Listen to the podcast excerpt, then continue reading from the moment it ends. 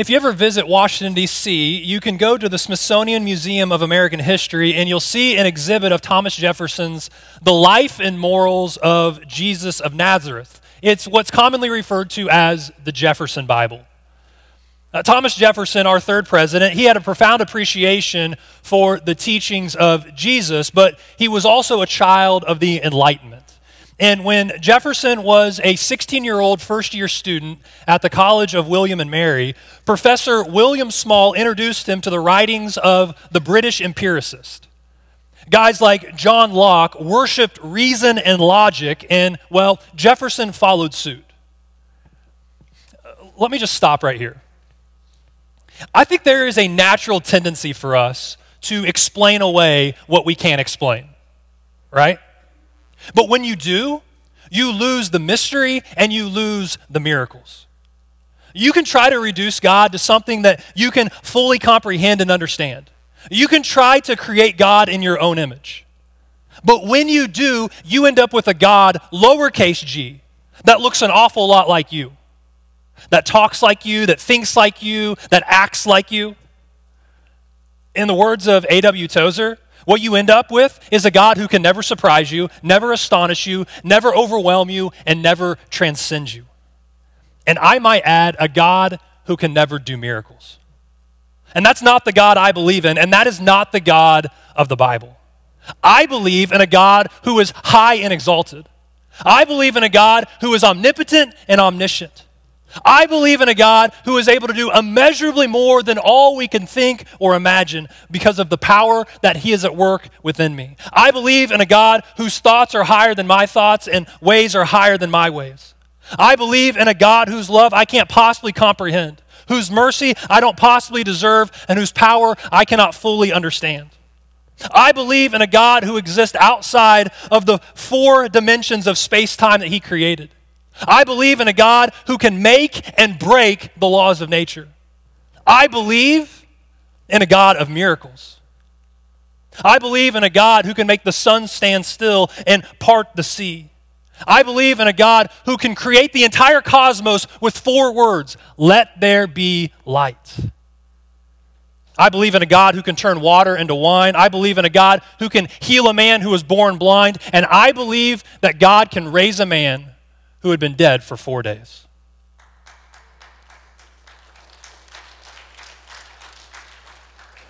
G.K. Chesterton said, How much happier you would be, how much more of you there would be if the hammer of a higher God could smash your small cosmos. May the hammer of a higher God smash our tiny little cosmos.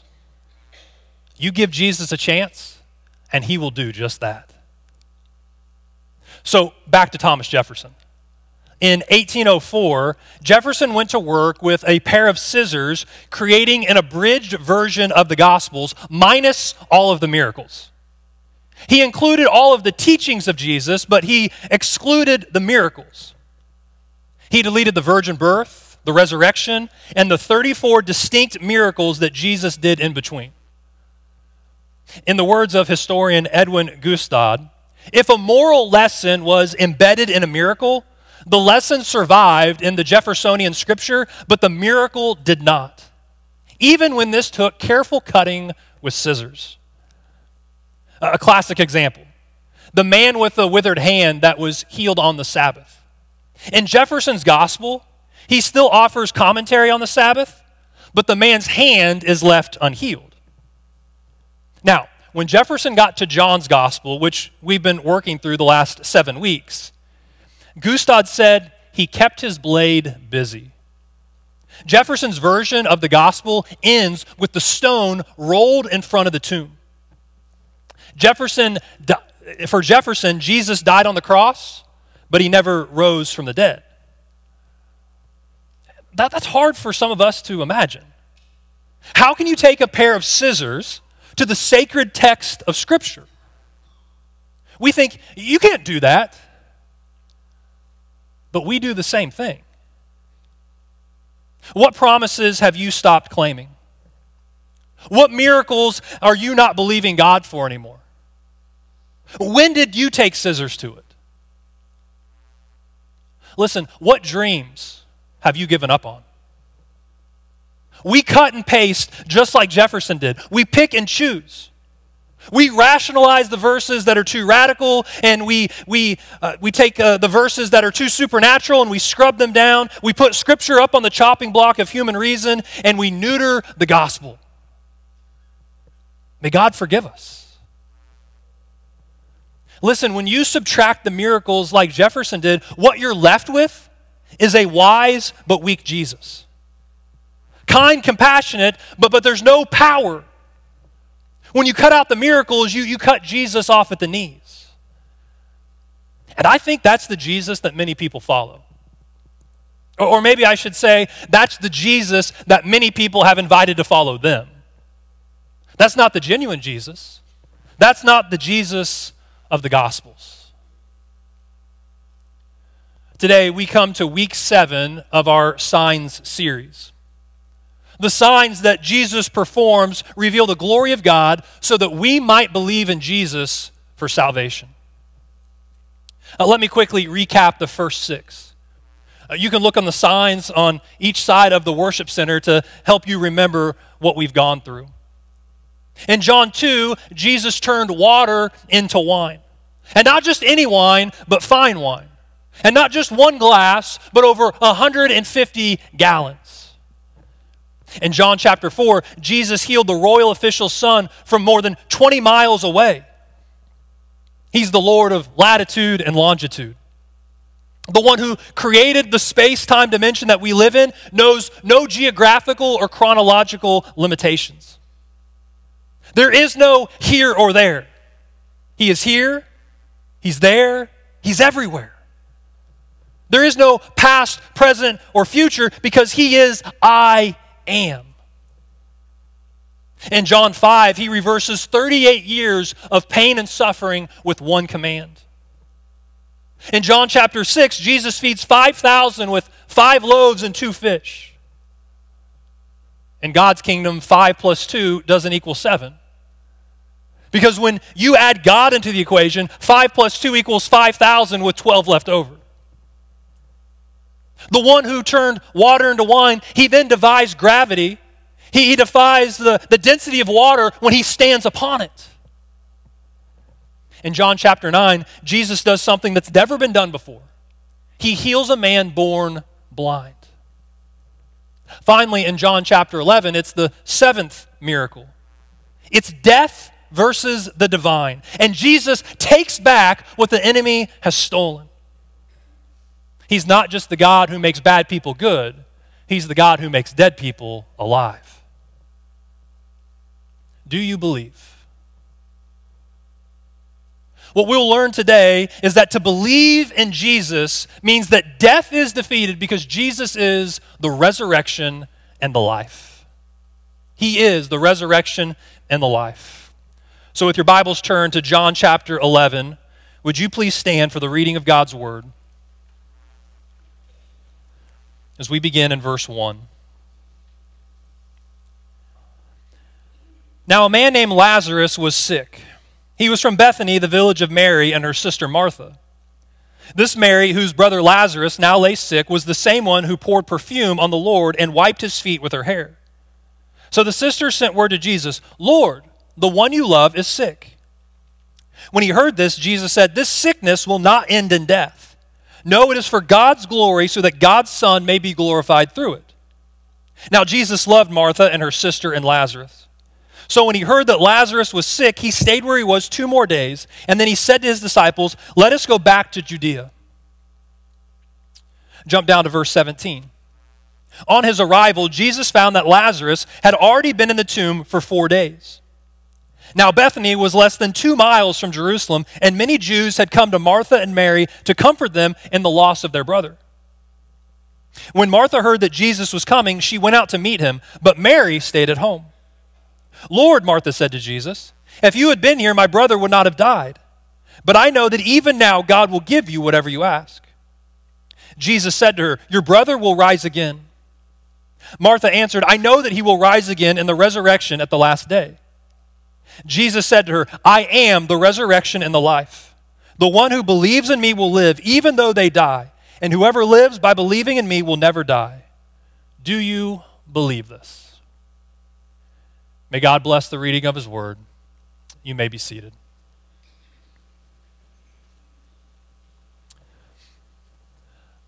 Imagine for a moment that you are sitting on a beach looking at a cruise ship.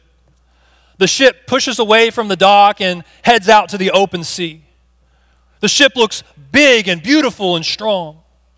You watch her until she seems like a, a white speck, like, like a cloud where, where the sea and the sky begin to meet on the horizon. Someone next to you says, There, she's gone. But where is she gone, where's she gone to? simply out of your sight, right? She's still as large and as breathtaking as she was when she left the shore. She's still carrying her passengers to the next port of call. Just as one person says she's gone, another person says she's here. And death is similar. Earth's loss is eternity's gain. The Bible tells us that God has put eternity into the heart of men. We were created as eternal beings. Each one of us has an endless existence, first in this world and then in the one to come. And as Christians, we have hope that the Christian is certain that when they die, they are absent from the body and immediately present with the Lord. Now, don't misunderstand me. There is no emotion so deeply distressing and painful as grief. The death of a loved one leads to sadness shock, numbness, confusion. Feelings of regret, anger, guilt, and, and self pity surface as, as memories emerge. And some of these memories are incredibly joyful, others are painful. But, but that sense of loss lingers. Someone has said, Thank God for the ability to shed tears. But it can feel that an ocean of tears will not be enough to heal the hurt. Endless words from family and friends are well meaning but inadequate to relieve the heartache and heaviness of the loss.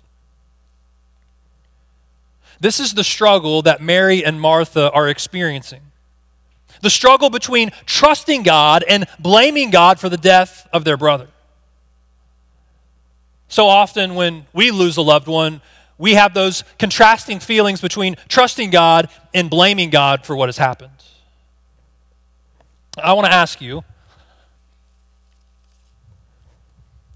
I'm holding an egg in my hand. If I were to apply pressure to this egg, what would happen? It'd break, right? It'd be pretty messy, wouldn't it?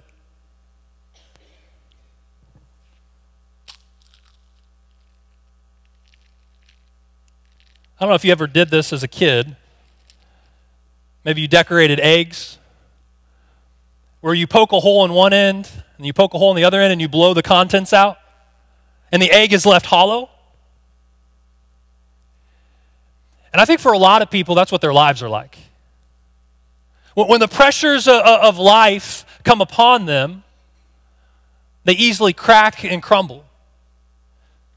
Because there's nothing inside of their lives that, sustains them when heartache comes, when hurt comes. So, what happens in your life when the unexpected happens? Do, do you crumble like a hollow eggshell, or, or do you know where to find strength for your soul? L- listen, God does not take away the hurt and the pain when a loved one dies. Because of the fall, death is part of this existence. And unless Jesus returns first, it will one day come to all of us and all, the, all those that we love and care for. But because of Jesus, death is not final. In fact, death has been defeated because Jesus is the resurrection and the life. In this passage, we meet a man named Lazarus who is raised from the dead. His body had literally started to decompose, but in an instant, he was brought back to life, fully restored. Now, we don't have time to go through this passage verse by verse, but what I do want to do is pull out a few threads that give us comfort and hope as we see the greatness of Christ displayed. This passage centers around faith or belief in Jesus. Seven times in 44 verses, the word believe is used. In verse 26, Jesus asks Martha directly, Do you believe? And that's the same question that Jesus asks of you and me today. After seeing the seven signs that reveal the glory of God, do you believe? First, do you believe that God cares? As this chapter begins, we find Lazarus seriously ill. His family and friends are panicking. Doctors can't help him. When we pick up the story, we find that Lazarus has died. Who was Lazarus? He, he wasn't one of the 12 disciples. He was the brother of Mary and Martha, and these three people were very close friends of Jesus. Three times in this passage, we're told of the special friendship between Lazarus and Jesus. Verse 3, they say, Lord, the one you love is sick. Verse 5, Jesus loved Mary and Martha and her sister Lazarus. Verse 36, then the Jews said, See how he loved him. Circumstances change, but God never does. The love of Jesus isn't transient, it, isn't fleeting, it's constant. One time, the great 19th century British preacher Charles Spurgeon went down to visit a friend in the country. His friend had built a new barn, and above it he had placed a weather vane, and on it were inscribed these words God is love. Well, Spurgeon didn't like it because he thought that it gave the impression that God's love was as changeable as the wind. But this friend said it was the complete opposite. It means that God is love whichever way the wind blows. Circumstances change, but God never does. Church, I believe that God cares because the love of Jesus is constant. Nothing keeps him from loving you. Not your sin, not your circumstances, not even death itself. He keeps on loving.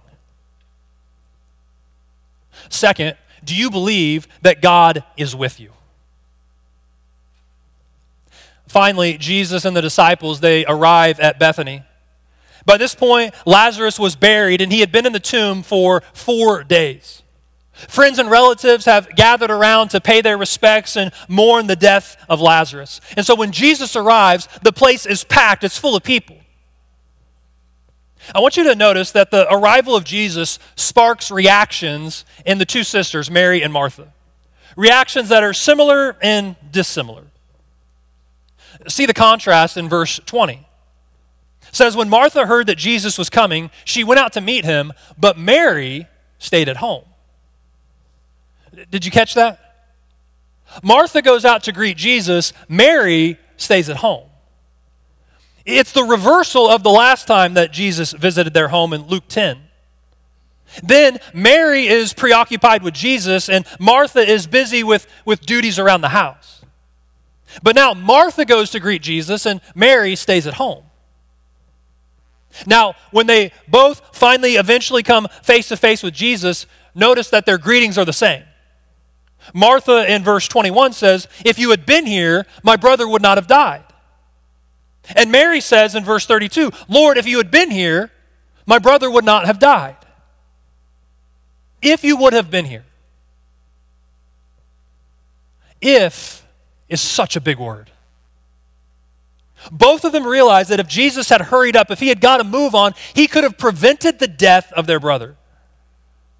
But for some reason, verse 6 tells us that he waited two days before he set off to help them. You can imagine the question just constantly swirling around in their minds well, where, where's Jesus? And all their, their greetings are the same, their reactions are different. We see the reaction of Martha in verse 21. You get the impression that, that Martha is angry, she's hurt, she's confused. She wants intellectual answers. She wants an explanation as to why. And so she asks Jesus in verse 21, Where were you, Lord? You could have done something. You could have saved him. Why weren't you here? But even though she has questions, look at her faith. She says in verse 22, But I know that even now, even now, God will give you whatever you ask. And so, quietly and reassuringly, Jesus responds in verse 23. He says, Your brother will rise again. Martha answered, I know he will rise again on the resurrection at the last day. Jesus said to her, I am the resurrection and the life. The one who believes in me will live even though they die, and whoever lives by believing in me will never die. Do you believe this? And although Martha can't fully grasp the truth of what Jesus says, she is prepared to trust him. Verse 27 Yes, Lord, she replied. I believe that you are the Messiah, the Son of God, who is to come into the world. Martha uses three titles for Jesus Lord, Messiah, and Son of God. Notice that in this verse, instead of blame, now there's trust. Instead of chaos, there's calm. And her need for explanations and theological debate are met in Jesus. No clever answers, no rational explanations. She catches a glimpse of his divinity. Jesus simply says, You don't know why, but you do know me. You know who I am. You know the things I've said. Now trust me. Verse 32, we see the reaction of Mary. Mary's needs are very different from Martha's. Mary seems to need emotional support. Lord, if you had been here, my brother would not have died. She says exactly the same thing as her sister. She had thought about it often over the last two days. Martha needed intellectual comfort, Mary needed emotional comfort. Martha needed to know that Jesus was in control, Mary needed to know that Jesus cared. And so look at how Jesus responds in verse 35. It's the shortest verse in all of the Bible. Jesus wept. These weren't hysterical crocodile tears. These were tears of grief, of identifying with his friends. Jesus grieves again in verse 38. Here we see Jesus fully understanding the sister's feelings, fully sharing in their grief, fully meeting their individual needs. And Mary sees the humanity of Jesus.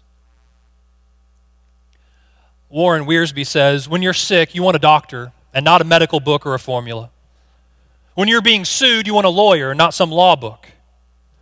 Likewise, when you face your last enemy, you want the Savior and not just some doctrine written in a book. In Jesus Christ, every doctrine is made personal. Notice there are three different viewpoints, three different perspectives here. Martha, the crowd, and Jesus all view this incident from a different perspective. Martha looked to the future. In verse 24, she says, I know that he will rise again at the resurrection at the last day. She looks ahead. The crowd looked in the past. Verse 37, they ask, Could not he who opened the eyes of the blind man have kept this man from dying? They looked back at what Jesus had done before.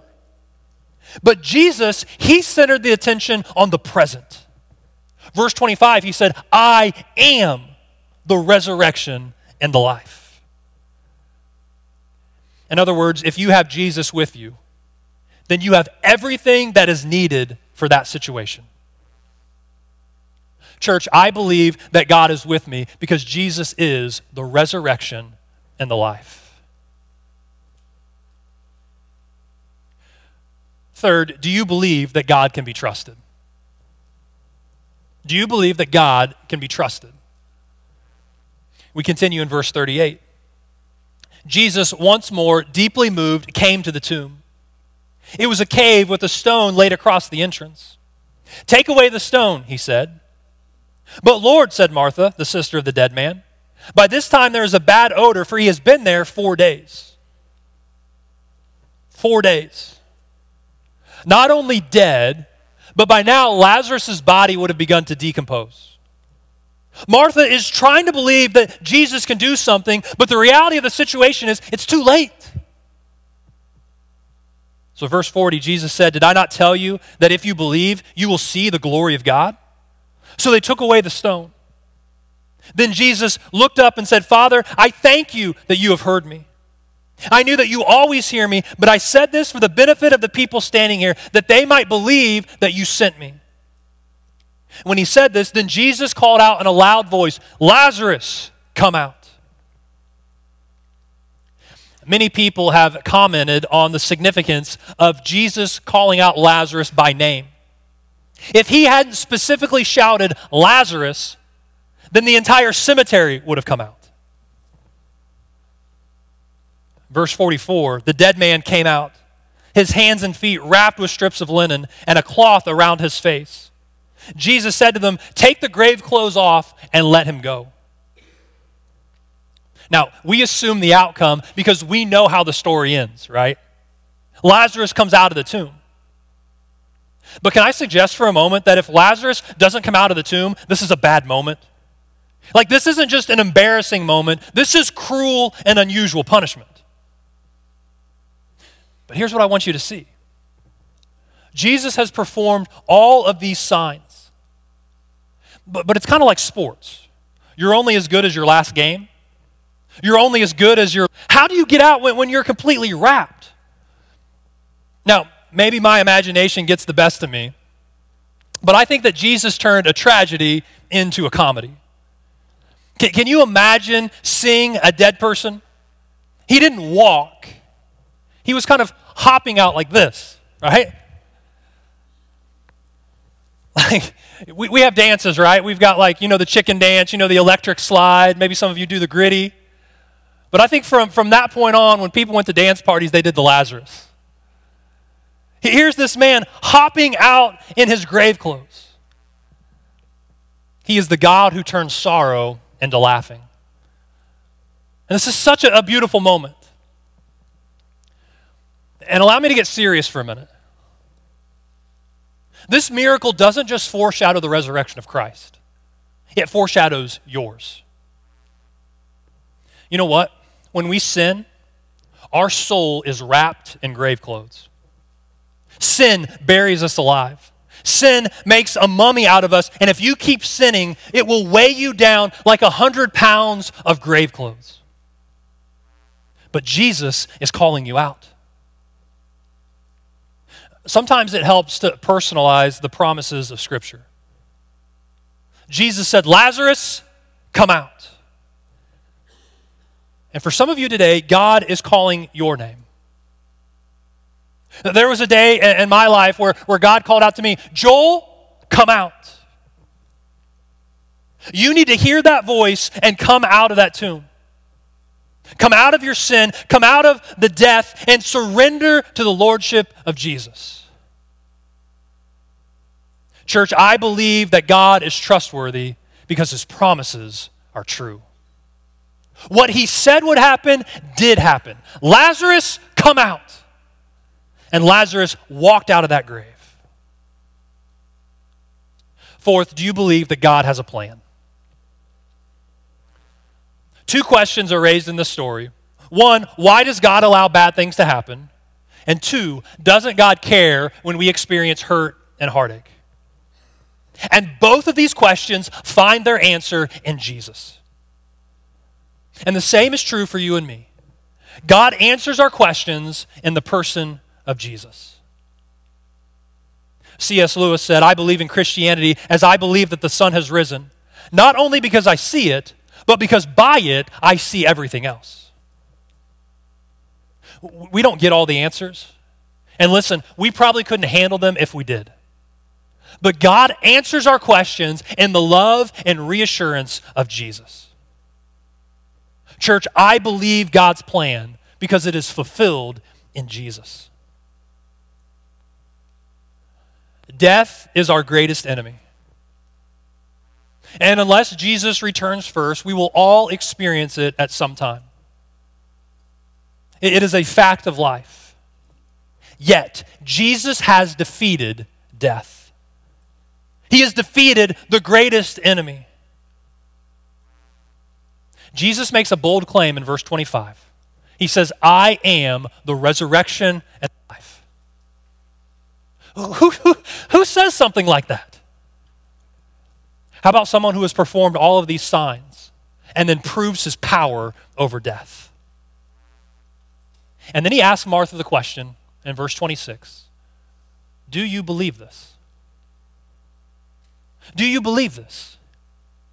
And in what I think is probably the shortest profession of faith in Scripture, she says, Yes. Yes, Lord.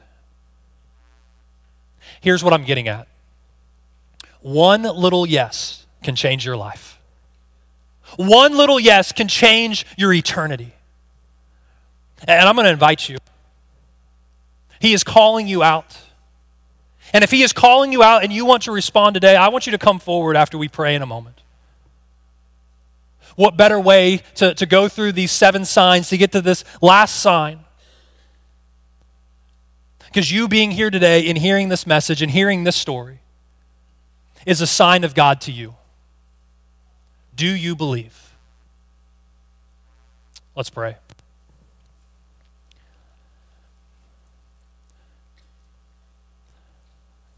Father, we thank you that because of Jesus, death is not the end. God, that you have put eternity into our hearts and you have designed us to be eternal beings.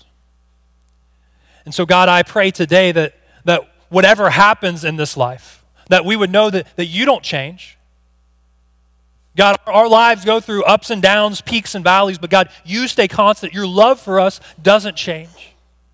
No matter what we go through, we know that you are with us. We know that you, that you care about us. We know that you can be trusted. We know that you have a plan. And no matter what the enemy throws at us, even death itself, we know it is not the end because Jesus, you have conquered the grave. You are the God of miracles. God, it was a great miracle when you raised Lazarus from the dead. But it's just as miraculous when you raise dead sinners like us and make us alive in Jesus. And God, if there is anybody here today who needs to, to walk out of the grave, who needs to be brought up in the newness of life that comes by having a personal relationship with Jesus, by calling on the name that is above every other name. God, I pray that today would be that day that they make that decision. God, you are calling us. You're calling us by name. May we find out what it truly looks like to live, to have eternal life. Thank you, God, for the hope that we have in Jesus. In his name we pray. Amen.